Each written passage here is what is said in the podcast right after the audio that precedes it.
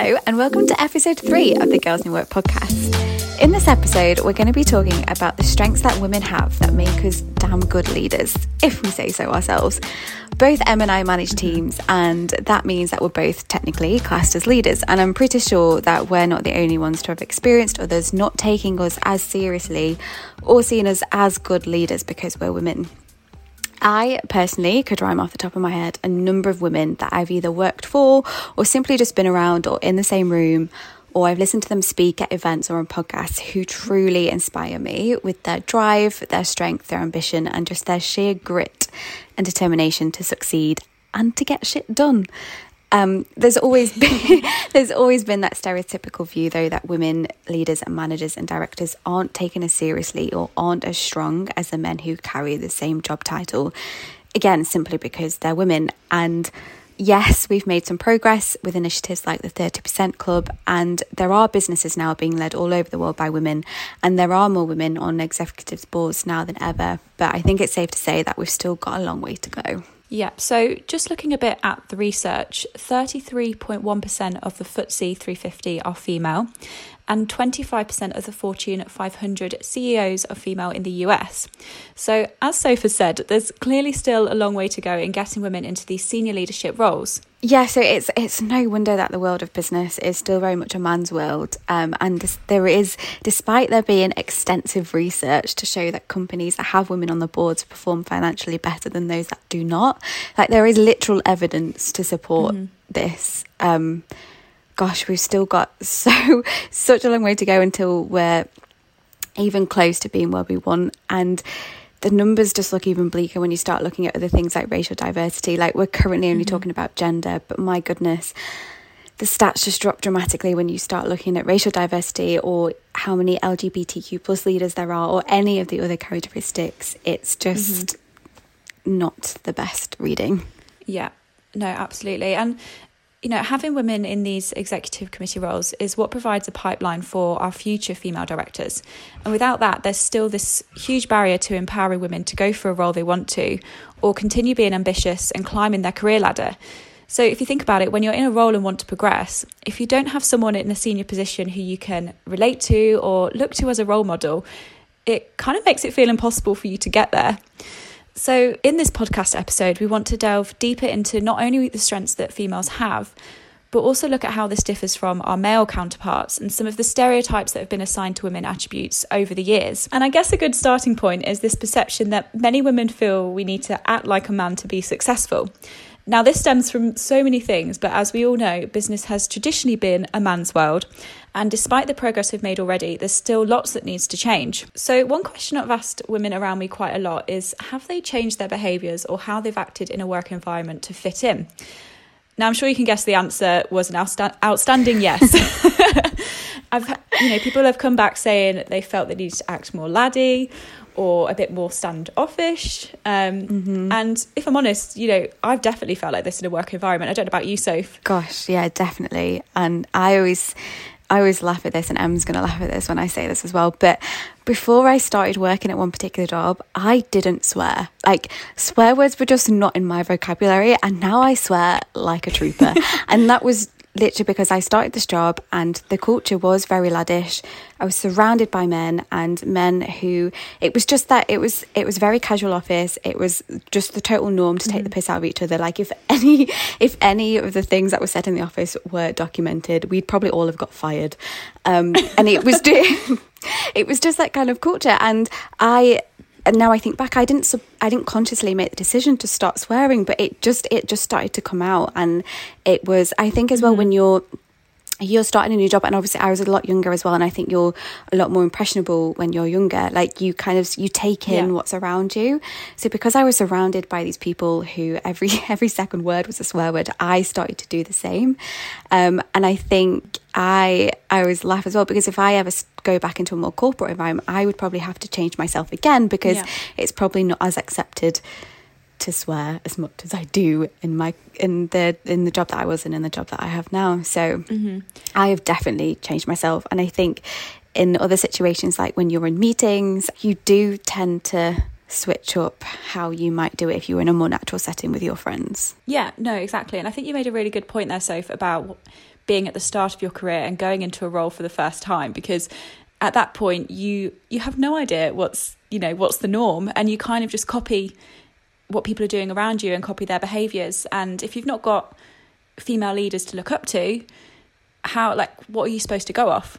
Um, and unfortunately you don't really get taught otherwise do you? It's just the norm. And i think you know it's only from my experience over the years that i've become more confident in myself and more comfortable acting my authentic self but I get, well, I mean, don't get me wrong. There are times where I find myself changing the way I act, and that's just out of habit. But I guess you have to learn to sort of self correct yourself and trust that you can be a great leader without having to completely change the person you are. Oh gosh, yeah, and it's I think we've said this a few times, but it's being in the workplace and things like this. You don't get taught any of this. You don't get taught how mm-hmm. to act in the workplace, or you don't get taught what characteristics what characteristics you're going to be expected to display. Yeah, and you mentioned there um, about being your authentic self, um, and I think that's so important. And because business has it's never really been built for us there are certain traits that are viewed negatively still mm-hmm. such as showing emotion or crying at work. There are so many of these things that would are typically viewed as a negative thing. Yeah. Which we don't agree with. Needless to that's, say. that's the point of this episode. Yeah done. Done. That's it. We can wrap this up now. Um, no, and I think you know it's really important to to recognise that traditional female traits are viewed negatively still. Kind of, you know, going back a little bit, I guess we've all heard of the this phrase thrown around about, you know, don't act like a girl. Um, and, you know, there's a, a, couple of female traits just off the top of my head is this idea of crying at work. Is that acceptable? I don't know. I know we've had a couple of conversations about this, Soph, but. Oh, God, I have cried so many times at work. Mm. I have literally lost count. I've cried in the office, I've cried in meetings, I've cried in front of my boss. Mm. And at first, like, I remember the first time I did cry at work, I was like, oh my God, like, I am mortified. I'm so sorry. And then I was very lucky that the first time it happened, I had some really supportive people that I worked with. And now I'm like, I, we need to change the stigma about crying in the office. A lot of the times I cry at work, it's not because I'm quote unquote weak or upset. It's, it's I'm probably angry or frustrated at something that's happened, mm-hmm. and in, you're showing emotion because you care and you're passionate about your job. And how can that be a bad thing? It's acceptable to show emotion when you're happy, when you are frustrated in other ways. So, why is it seen as such a negative thing when we cry? Yeah, I think it's something that definitely needs to change. And I, I mean, I'm not saying I sit there and cry at my desk, but I. I now will never hide yeah. it if I do cry at work because I wouldn't want any of my team to think they had to hide their emotions or that they couldn't come to me if they mm-hmm. were upset because there's there cannot be a bad thing there cannot be a negative to your team being open with you. No, exactly. And I, you know, I admire people so much when they're just honest and open and authentic. Um, it makes me, you know, more motivated to work for them if I see that they're actually, you know, just a genuine, normal human being. I mean, it's just part of life, isn't it? Um, oh, completely. So, yeah, no, I completely agree. And I think as, you know, we're both leaders ourselves, we want our team teams to feel comfortable coming to us about stuff. And that's one thing I've definitely learned about being a manager. Uh, we, we spend the majority of our time at work with each other. So I want my team to feel comfortable and feel that they can actually come to me as their manager. And sort of having that open two way conversation is so crucial. And I want my team to be happy. I want them to feel valued. And I think if they if they do, then it's reflected in your results. And I think a nice thing that Laurie said in our episode last week is that a happy team is a successful team. And I think that's something we all need to remember um, and something we should you take with us when we're, you know, developing and becoming leaders. Yeah, completely. And I think I can't speak for you, Em, but I've worked for leaders who are like complete opposite ends of the scale. I've worked with managers who are very open and who I felt comfortable going to with anything. I knew the door was always open. And I've worked for managers who were the complete opposite. And my goodness, I can tell you that the the the manager I work for who was who was a lot more open is the one that I was the happiest with and I definitely did my best work when I was yeah. in that team. So I think just from our personal experience, mm-hmm. like how knowing and working for the different types of people, it's interesting then, isn't it, how you then you shape your own leadership style based on your previous experiences. Yeah, yeah, no, definitely. You can learn how not to manage. Oh, completely. Um, and also how to be a good manager. and do you know what? You, you have to go through those things, don't you? yeah. Um, I think that's what shapes you as a person. But then, you know, that puts responsibility of you onto you to kind of change that perception um, and make sure you're you're leading for change and you're doing things differently and in a positive way. Because actually, these female, well, traditional female traits are what set us apart as great leaders, I believe. And it's so important to have a diverse senior team as that is what drives positive change. completely. And we know that we're not the only ones who believe in this. There's obviously a lot of worldwide studies, um, but we also know there's a lot of people on our own networks that believe this too. And a couple of weeks ago, we actually asked you guys, we asked our Instagram followers, which skills and characteristics you think make women good leaders. And you guys came through Yep. with some brilliant answers. Um, the first one was um, em- the, the most suggested one was empathy and collaboration, and that women tend to hold more eye contact. We're great communicators. We nod with encouragement, um, and we tend to be better at reading body language Yeah. and non-verbal cues. And that was it. I think that's a great one. We are we are more empathetic. We're more understanding of how others are feeling. We get to know people, I suppose, more on a more personal level. And I think a great example of this was uh, when me and Em used to work together. Um, you would always know when I wasn't okay. Like I didn't even have to say anything, and I could just tell. Or you would, and I, again the other way, I could just tell you were looking at me. You were like, "Soph, What's need- Should we go get coffee?" Yeah. Um, and I didn't even have to say anything, and you just knew when there was something like getting to me or that I wasn't okay. Yeah. Um, no, definitely. uh, I think I've experienced this in terms of I had someone on on my team who do you know you just get a vibe Yeah. that they're not themselves. And I remember saying to my boss, who's a man, um, is such a body okay? I'm just getting a bit, bit of a vibe that there's something off. And he said, Oh, I hadn't noticed. And actually, when I went to have a conversation with this person, there was something bothering them. And I just think it that was such a prime example as well of a woman's intuition, let's call it. Yeah, definitely. I do think we are naturally better at sort of picking up on things from people around us. Um, there's one thing I always try and do in my meetings with my team or anybody else is just being aware and recognizing when someone wants to speak and ensuring that every single person in that room gets to speak. And I think the reason why I'm, I'm so so aware of that is because no one did that for me. You know, it's we've, we've all been in those situations where we've not been able to chip in, and you know, you try and speak, and then someone speaks over to you, and you're like, oh, okay, I'll just not say anything at all, and it kind of knocks your confidence a little bit.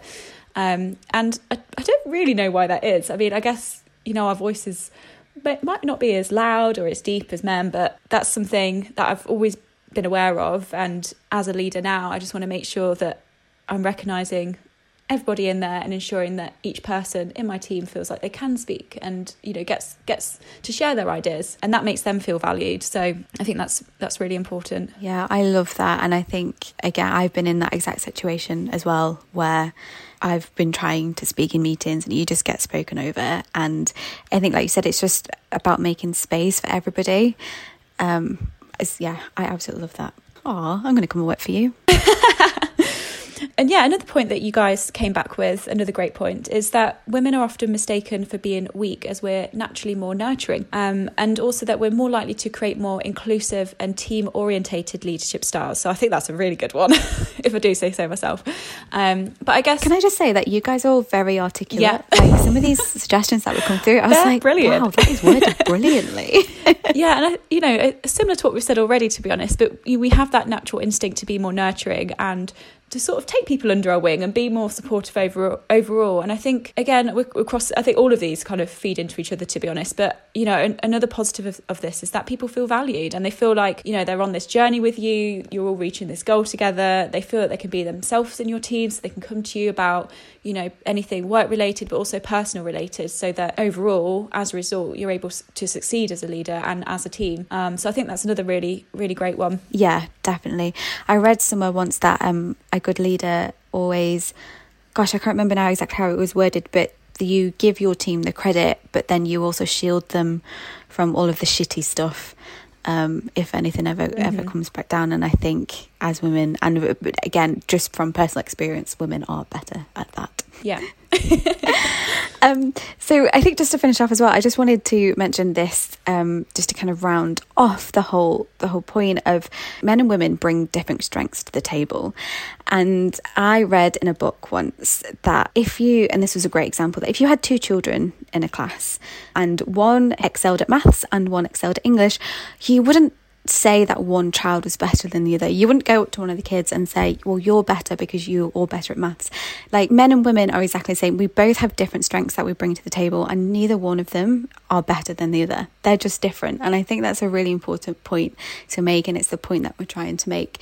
Like, we know that men have different strengths to us, and we're not saying that ours are better than theirs. And that's what makes for such a successful, that's why more diverse teams are more successful because you're bringing together all of these different strengths. You're not just honing in on one typical one. It's mm-hmm. a real team effort, isn't it? Yeah, 100%. It is. Yeah, I think that's a, a great way to round it all off. So, oh, thank you.